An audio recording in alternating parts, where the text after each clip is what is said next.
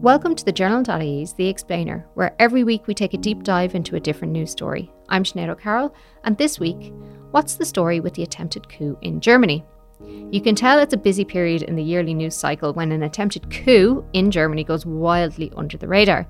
And it feels even more bizarre that it's not the thing everyone is talking about when you find out that among the 25 people arrested in the failed overthrowing of the state include a judge and a prince. But that's exactly what happened last week. It was reported that the arrests were made after authorities raided over 30 properties across Germany, Austria, and Italy linked to a movement called the Reichsbürgers. The suspects, who were in the possession of heavy armament, are accused of wanting to overthrow the democratic state and install a monarchy, with Prince Heinrich VIII as its head. Despite how unreal this all sounds, and the description by prosecutors themselves of the gang as a motley crew of unlikely characters, the plot was very, very much real. So, what the hell is going on? To tell us, I'm delighted to be joined by Peter Neumann, who is a professor of security studies at King's College London and an expert on terrorism in Germany. Thanks so much for taking the time to talk to us today, Peter.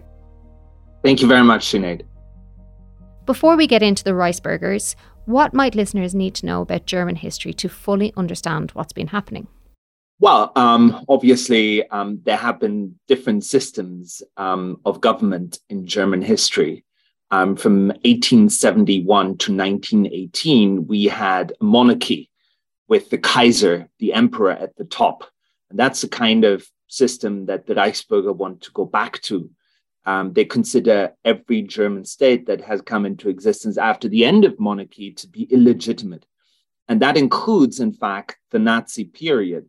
So, in that sense, they are not typically right wing extremist, if you want, in the sense that they are not neo Nazi. They don't want to go back to the Nazi time. They don't want to go back to fascism. They want to go back to something even earlier. They are still authoritarian. They still want a sort of dictatorship. They want to abolish democracy, but in a slightly different way from your typical fascist. How long have they been around for? So the first Reichsbürger appeared in the 1980s but for a very long time, they were very marginal. Then in the 2000s, with the rise of conspiracy theories and all of that, they became more prominent. And it really took off during the pandemic with all the lockdowns and mandates and the discussion about vaccination mandate. They were present all the demonstrations. They were networking with other far right groups, and they gained quite a lot of supporters for some of their arguably very bizarre ideas. So, what kind of numbers are we talking about then?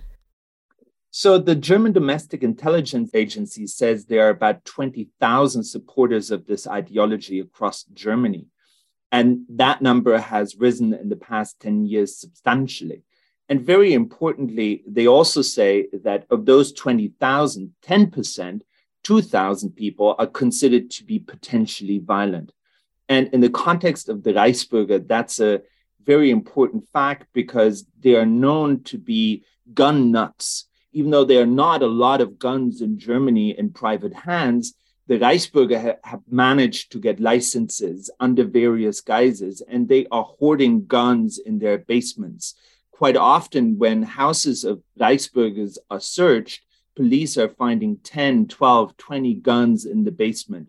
They do have a sort of survivalist prepper mentality there is a considerable overlap with people that are in that survivalist mode. Yeah, so is there a neat answer then to the question of who are the Reichsbürgers? Well, I mean, they do share a common ideology. And uh, that is that the state is legitimate, illegitimate, that no one has to recognize the German state in its current form, it's not sovereign. There is a global cabal of secret elites that are governing Germany that you can opt out of that. And that's the similarity to the so called sovereign citizens in the United States, for example. The Reichsbürgers, like the sovereign citizens, are producing their own passports, their own driving licenses. They believe you don't have to pay tax because the tax are coming from an illegitimate government and in fact, the sort of opt out from tax has, in fact, uh, attracted quite a lot of failed existences. A lot of people who have gone bankrupt with their businesses, have gone bankrupt personally. they find that very attractive because it seems to suggest you don't actually have to pay your debts. Unsurprisingly, things get back to money very quickly. Are they all on the same page as to what they want, kind of on a more ideological level? So, say they they all want the installation of a monarchy, or does the end game change for any of them? Yeah, I mean, there are basics on which they probably agree. They think the state is illegitimate. They think that the last legitimate government was the monarchy. Uh, they also think there there is going to be a day X a day X when the uprising is going to happen and the current government is going to be overthrown. And that's where it becomes relevant to this coup plot that was uncovered last week, because that's essentially what the guys were trying to engineer.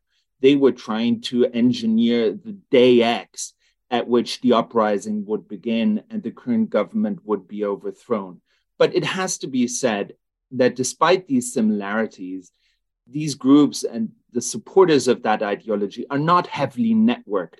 There isn't one hierarchical organization called the Reichsbürger. There are different networks, Telegram channels, there are different types of groups all over the country. They don't follow a single command. And what the coup plotters were trying to do is to basically establish themselves as the leaders of that entire movement. Yeah, so let's get into what happened last week. Where in the stages of planning for Day X were they when the raids happened? Do we know that information yet? Well, I mean, it's still quite difficult to judge because still arrests are being made, and and only um, at the beginning of this week, in fact, uh, more houses were raided, more guns were uncovered. But what we can already say is that the planning was quite detailed uh, they'd already appointed a government to take over. They'd already drawn up uh, enemies lists of politicians they wanted to either take hostage or assassinate. It's not entirely clear. They've already drawn, over, uh, drawn up plans for what buildings to storm, what announcements to make in the case of, of, of, of a of an overthrow of the government. And so, in that sense, it was quite detailed, yes. And to what extent had they been on the radar of police before? Because obviously, if they were able to raid all these properties and make all these arrests, there was obviously some level of intelligence or quite a high level of intelligence. So that's quite interesting. And that's where it becomes a little bit political in the sense that until 2016 17, these guys were essentially considered to be nutcases, weirdos, crazies who weren't worthy of police attention, only to the extent that maybe they would do something crazy they would not they were not considered to be a sort of political phenomenon or a terrorist threat. And then they became more numerous and i guess the threats became more serious. And only in sort of 2017 18 the domestic intelligence agency in germany started looking at them systematically considering them to be uh, a phenomenon on its own and as they were looking more and more, the numbers were, were increasing because, as quite often with police, it's not necessarily that they didn't exist, it's just that no one was looking for them. So today, they are considered to be a threat. They are considered, they are uh, mentioned in all the reports of the Domestic Intelligence Agency. And certainly since the beginning of the pandemic, um, I guess domestic intelligence agencies have been looking at them very closely and to some extent perhaps have also been infiltrating them. And so I do think now, late, but nevertheless, they are considered to be a threat. And I do think that uh, security agencies in Germany are following them quite closely.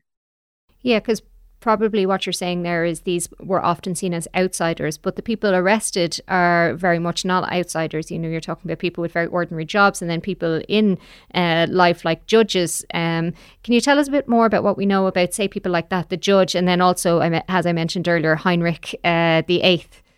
Well, they are all separate stories in a sense. I mean, the judge is very interesting, not only because she was a judge or continues to be a judge. In fact, I think she will be removed from her position at some point.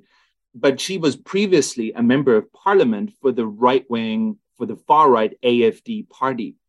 And that's very interesting because it suggests that there is a crossover into political parties. And that certainly the AFD, the far right populist party in Germany, to some extent has been infiltrated by these guys. And this would make sense because of the past five years, the AFD has gone further and further to the extremist end of things. And it's really opened itself up.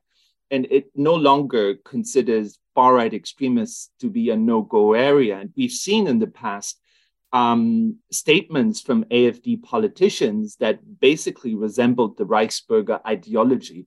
This is, of course, very problematic. It's problematic politically. It's also problematic operationally, if, because if they had really stormed the parliament, one might suspect that there would have been help from the inside, from staffers, or even from members of parliament. About the prince, the leader of the plot, I think he's a bit of a, he really is a bit of a clown in the sense that he isn't really a prince. He calls himself a prince. He has very modest aristocratic lineage. And I think he wouldn't have made it very far under the emperor if he had been alive 100 years ago. But he's still aggrieved about the decline of aristocracy. And I guess for the Reichsbürger, he was the best kind of aristocrat they could find to head up the government. So now that this has happened, that there have been arrests and detained uh, suspects, will the group or the movement, I guess is the better word, be disrupted? I think there's a lot of um, political drive towards disrupting this movement. I think it's really important that they are acting against key leaders of the movement. I think it's also highly dangerous because, as I said before, many of them are heavily armed. Many of them will probably resist. Um, and so, in that sense, it's um, it's a it's a it's it's it's a good development, but also potentially quite dangerous. One of the plotters that was arrested was a former leader of the KSK, which is the German Army's Special Forces Unit, which is the most aggressive and the most highly trained unit in the German armed forces. And this was not the first time that that unit was found to have links to the far right. Just a year and a half ago, two or three members of that unit were being arrested for being far right political activists. And back then, it was promised by the government that this would be cleaned up and that this would never happen again. And yet, it happened again which indicates that there's something seriously wrong with that unit. They have to think about doing something about that. It is that link with people who are in the police and the armed forces who are highly trained, who are not only having access to weapons, but who also know how to use them, that I think made this particular plot particularly real and dangerous. Yeah, it might sound bizarre, but it has a, a, very worrying aspect. What was the attitude then in Germany towards the arrests um, and also just more in general towards this movement? Well, um, I think in the first, it's very interesting. In first instance, everyone was shocked. Even people in the AFD condemned it. But then when the names of the plotters came out, um, a lot of people, especially on the far right, were started to be quite dismissive. They said it's a bunch of clowns. This is a pensioner plot. This is the pensioner armed faction. Lots of jokes were going around. And basically, a lot of people on the far right were saying this is just um, a sort of a PR campaign of the social democrat interior minister to show how, how tough she is. Um, I think that was, uh, you know, not quite right in the sense that, of course, these people, you know, the leaders of this plot uh, were not necessarily the people who were carrying out this plot. And yes, the ideology of the Reichsbürger is quite laughable if you're looking at, at it from the outside. That doesn't necessarily mean that they wouldn't have been a risk or a danger.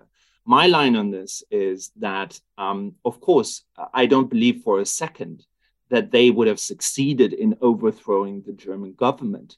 The question is how much damage they would have caused in the meantime. And if they had stormed the parliament, just like people in America stormed the Capitol in uh, January 2021, um, you could see how much damage they could have caused, for example, by taking politicians hostage, by assassinating particular politicians, etc., etc. So I do not consider this to be a serious threat to German democracy per se, but they could have engaged in actions that I would have considered terrorist that would have done very serious damage to the political system. Yeah, you mentioned the raid on the Capitol there, and there is a link between some of the movements in the US now and what's happening in Germany, and mostly around the conspiracy theory QAnon. Exactly. So a lot of the Reichsbürger are supporters and avid followers of QAnon. Um, you can see that on a lot of the Telegram channels, for example, that are considered to be Reichsbürger channels, uh, QAnon propaganda is disseminated I do not know about personal links, but what I do know is that German is the most translated into language for QAnon content. Can you just explain to our listeners exactly what the QAnon conspiracy is or the, the broad strokes of it? Yes, the QAnon conspiracy is something that emerged a few years ago that basically says um, that America is being governed by a cabal of people who are covering up for pedophiles. And Donald Trump has come to clean up the mess that exists at the top of the American political system. And there is supposedly a former government, senior government employee who is posting anonymous uh, messages um, on the internet, on internet forums, announcing that day X, when Donald Trump cleans up everything, is soon going to happen. And as absurd as that sounds, it obviously has a lot of followers in the United States of America. And even more absurdly, it does have followers uh, even in Germany. And many of these followers are Reichsbürgers. And there was, in fact, a big demonstration of Reichsbürger in the August of 2020, when, in fact, for the very first time, they attempted to storm the parliament in Germany. And the news back then was that Donald Trump had secretly flown into town to liberate Germany. And that was the signal, if you want, for them to attempt to overthrow the government for the first time. And obviously, that was untrue, but that was evidence of how closely they were following the QAnon conspiracy and all of the stuff that was happening in the United States. If anything, it is evidence of uh, a crossover of these kinds of conspiracy theories and uh, demonstrating that they are traveling from one side of the Atlantic to the other. Yeah, and are some of the tactics also traveling then as well? Things like wanting to damage electricity infrastructure. Exactly, and so so that was um, a lot of their planning revolved around uh, disrupting critical infrastructure, electricity, water supplies, energy supplies, but of course, the, the, the icing on the cake, if you want, would have been the storming of the parliament. Again, perhaps to some extent, taking inspiration from the storming of the Capitol in the United States. You mentioned at the outset there that there is a significant difference between neo Nazis um, and the Reichsbürgers, but are they coming together in any way? Because even though the end game is different, the starting point is the same for them. Yes, yes. And I think that's where the pandemic was really important and crucial because during the pandemic, you had a real significant mobilization of people who were demonstrating against lockdowns, who were considering this to be um, an oppression of the government, who were kind of spreading all these conspiracies about Bill Gates trying to inject you with chips and stuff like that. And you know, you had these demonstrations uh, in a couple of instances mobilizing up to two, up to 100,000 people in Berlin. And you had all these groups there. You had Reichsbürgers there, you had AFD there, you had neo Nazis there, you had lots of people there who were not politically affiliated. And what these demonstrations did was that they allowed these different groups to cross pollinate, to make contacts with each other, to create new alliances, to get to know each other, and to perhaps find out exactly as you said that even though they may have different aims in the long term, they are united in their opposition to the current system. So that issue of lockdowns and vaccination mandates and stuff like that, that really unite them, brought them together, And you could see that these different um, scenes and these different types of extremists were getting to know each other and perhaps not forming alliances, but certainly ready to tolerate each other. And if you look at assessments of the domestic intelligence agency in Germany, they are saying now that there is a small overlap, maybe 10 or 15% of the movement that they considered to be um, classically right wing extremists. Do we have anything similar happening in other countries in Europe or, say, the UK or Ireland? Um, similar movements that are transporting some of the QAnon conspiracy theories and hoping that it translates into their country's narrative? Mm. I, I haven't seen anything in Ireland to be to be honest. I, I do think that the QAnon phenomenon is being looked at by far right extremists everywhere. And they do have a debate on it. Or, or I've listened to podcasts, uh, right wing extremist podcasts, who were bringing together people um, of different far right persuasions, uh, debating each other um, about whether you know they should embrace this QAnon thing or whether it was completely ludicrous and they should they should distance themselves from it. I do think the far right scene is quite divided on this, especially in Europe. Movements like the Reichsbürger do have, I think, very little equivalence in other European countries. I, as I said, I can see a lot of similarities with the sovereign citizens in the United States. And there is a group called the Freemen in uh, Canada, which is also very similar and which was heavily present, for example, during the so called trucker convoy that happened last year in Ottawa and different parts of Canada that were trying to bring down the Trudeau government. So there are some equivalents, but certainly in the UK and in Ireland, I certainly don't see anything quite like it at the moment. You've talked about why you thought the um, coup itself was worrying and the damage it could have done if anything had gone ahead. But in a more broader sense, um, those numbers, the 20,000 members or the 2,000 members that are, are, extremists, are those numbers worrying in a German context? Or are we still talking very much tiny, tiny percentages that once the police are able to keep an eye on them, that it's not too much of a, a worry? Yeah, I think I think that's a very good question because obviously these numbers have been um, debated in the German media since last week, and some people are saying that's a lot, or some people are saying that's not very much. Um, I do think um, they are a threat in the sense that um, the same assessment of the Domestic Intelligence Agency says uh, there are 2,000 Islamists who are considered to be potentially violent. So if you consider Islamism or jihadism a threat, which I think to some extent it still is, it, not, not to the same extent that it was in 2015, but to some extent it still is. If you consider that to be a threat, you should consider the Reichsbürger to be a threat as well. Certainly numerically, it's roughly the same thing. What the Reichsbürger are less than the Islamists or the jihadists is they are less structured uh, they are less networked. There isn't an organization like ISIS or like Al Qaeda within the Reichsbürger movement. So, in that sense, that makes them perhaps a little bit less dangerous. What makes them more dangerous is that, in contrast to the jihadists, they, they are heavily armed, they are holding guns, and they are very aggressive when confronted by the state.